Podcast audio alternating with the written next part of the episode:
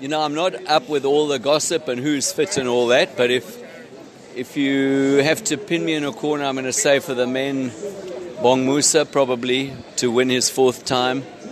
Uh, but David Gatebe is also, I understand, very fit, and so is uh, Gift Kelehe. Um, and then in the ladies, it's impossible. There's so many good ladies. There's Ann Ashworth who's defending. There's Camille Herron, who's defending the up run.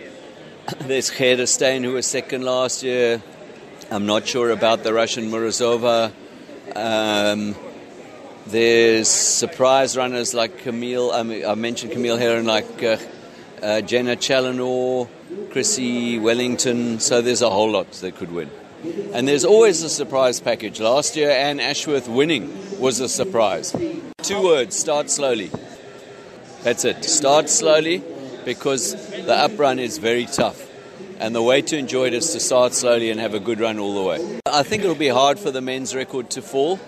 Um, but the ladies' record might go. It depends on the weather because the weather forecast has been fluctuating the whole time between being very, very hot and then suddenly it's cool to having rain and then no rain. So it depends. If it's a cool year and they run fast, then maybe.